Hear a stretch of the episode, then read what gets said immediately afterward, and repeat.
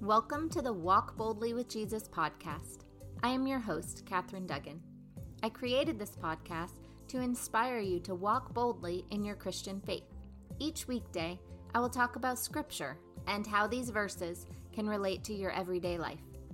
Spending time each day with the Word of God is a great way to fortify your faith. I'm so glad to have you along on this journey. Let's get started.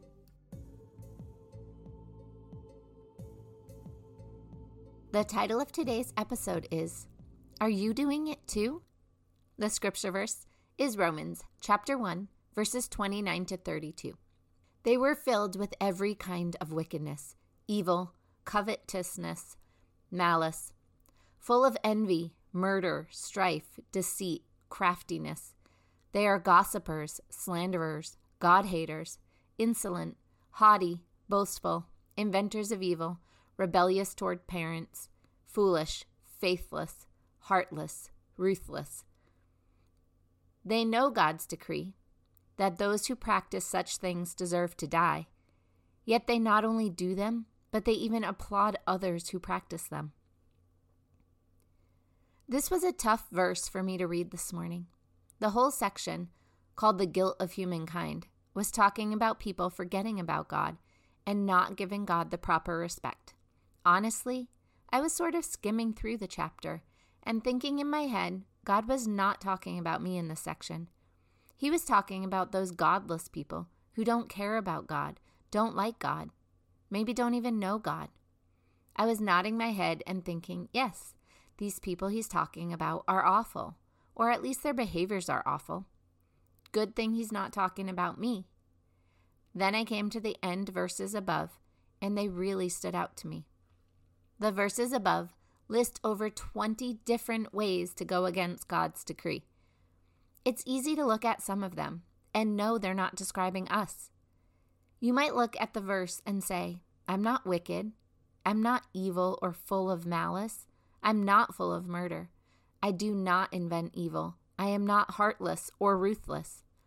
I think we can look at the list above and agree that there are several things listed that do not describe us and that's great. However, I wonder if any of us can look at that list and say that none of them describe us. We might read through this list, and at first glance, we think we are exempt from all of them. I would never do any of those things. Is this true, though? If we're being completely honest? I am going to go through a few that I know I have done so you can see how we might be doing these things in our everyday life. The first two that stick out to me kind of go hand in hand covetousness and full of envy. I would like to say I don't do these things. I am happy with what I have and I don't need what other people have. Then I look at Facebook and I see the awesome vacation that someone took, and envy starts to creep its way in. I look at Instagram and I see the new house, the new job, the new baby someone just had, and envy and covetousness start to creep in. Honestly, for me, I see these creep in even in my Encounter Ministries class.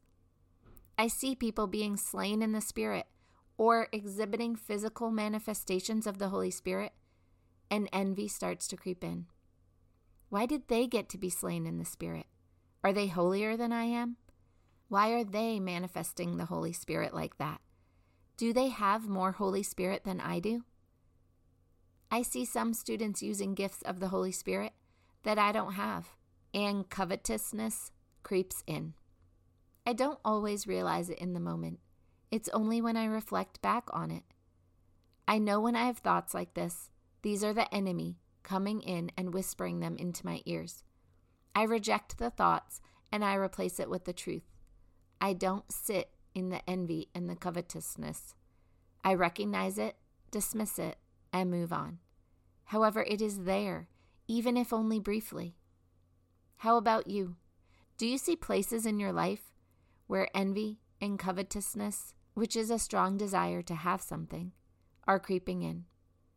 Do you wonder why you feel crappy after you spend time on social media? Are you secret, are you secretly wanting everything that everyone else has? Maybe you don't even realize it. maybe all you know is that if you spend too long on social media, you feel less grateful for what you do have, and you feel this unsettled feeling, but you're not sure why.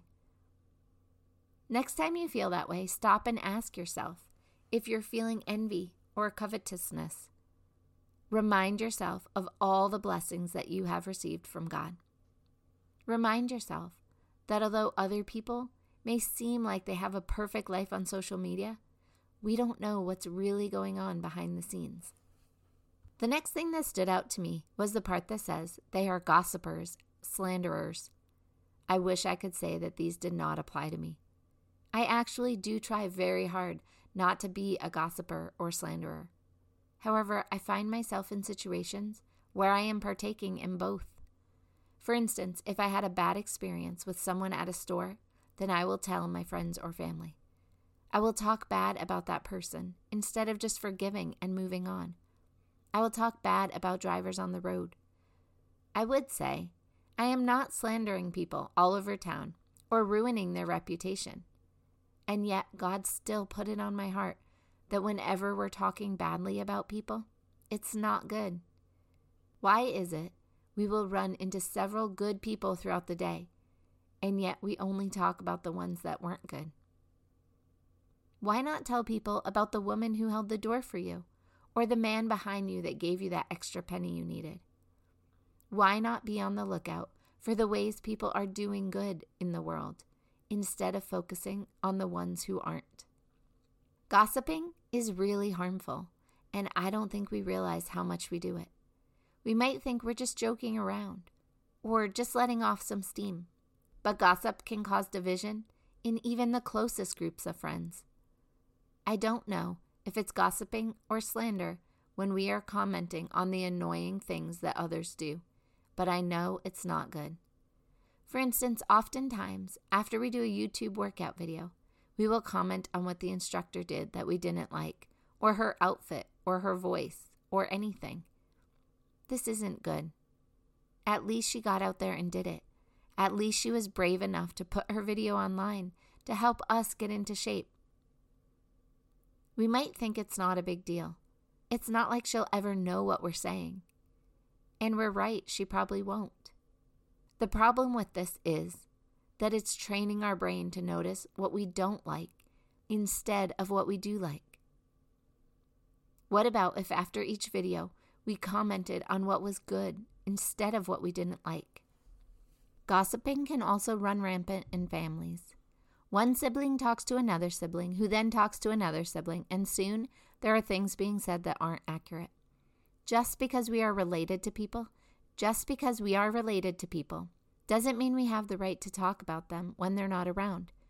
Just because you may not agree with how your sibling is parenting does not mean you have the right to talk about them badly or gossip about them to another sibling. Just because you didn't like something that your parents did doesn't mean you get to gossip about them to your other siblings. Talking about something and gossiping are different, and you can tell you are gossiping if you're saying something that you wouldn't want to get back to them. If you would be upset or they would be upset if they heard what you were saying, then it's gossip and you shouldn't be saying it.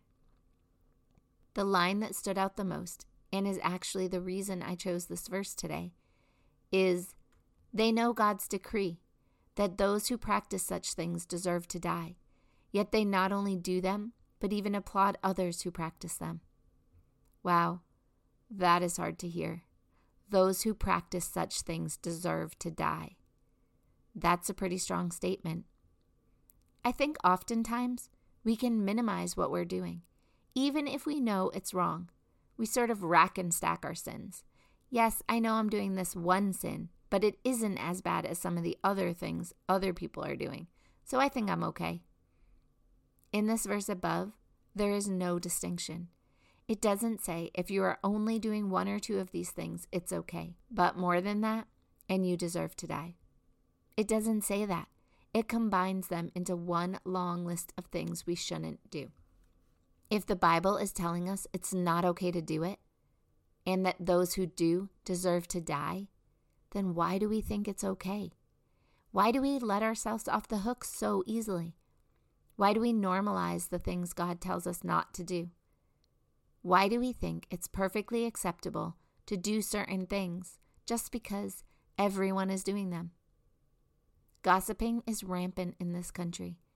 It's hard to find people to be around that don't just want to sit around and gossip about other people.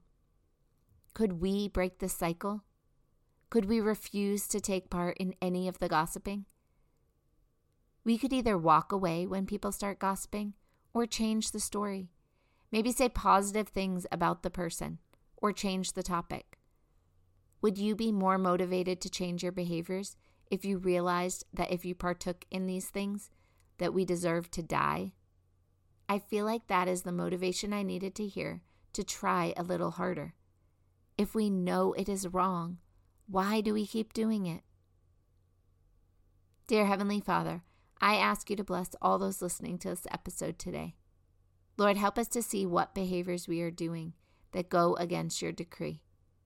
Put on our hearts all the things that we are doing that are not okay in your eyes. Sometimes we're not doing it on purpose. Sometimes we're not even aware of what we are doing. Please reveal it to us, Lord. Please show us how we can change, how we can worship you and honor you in a better way, Lord. We love you so much, and we don't want to do anything that will hurt you or sadden you. We are so grateful for you and all you do for us. We are grateful for all the patience you have for us as we learn to live this one life that you have given us.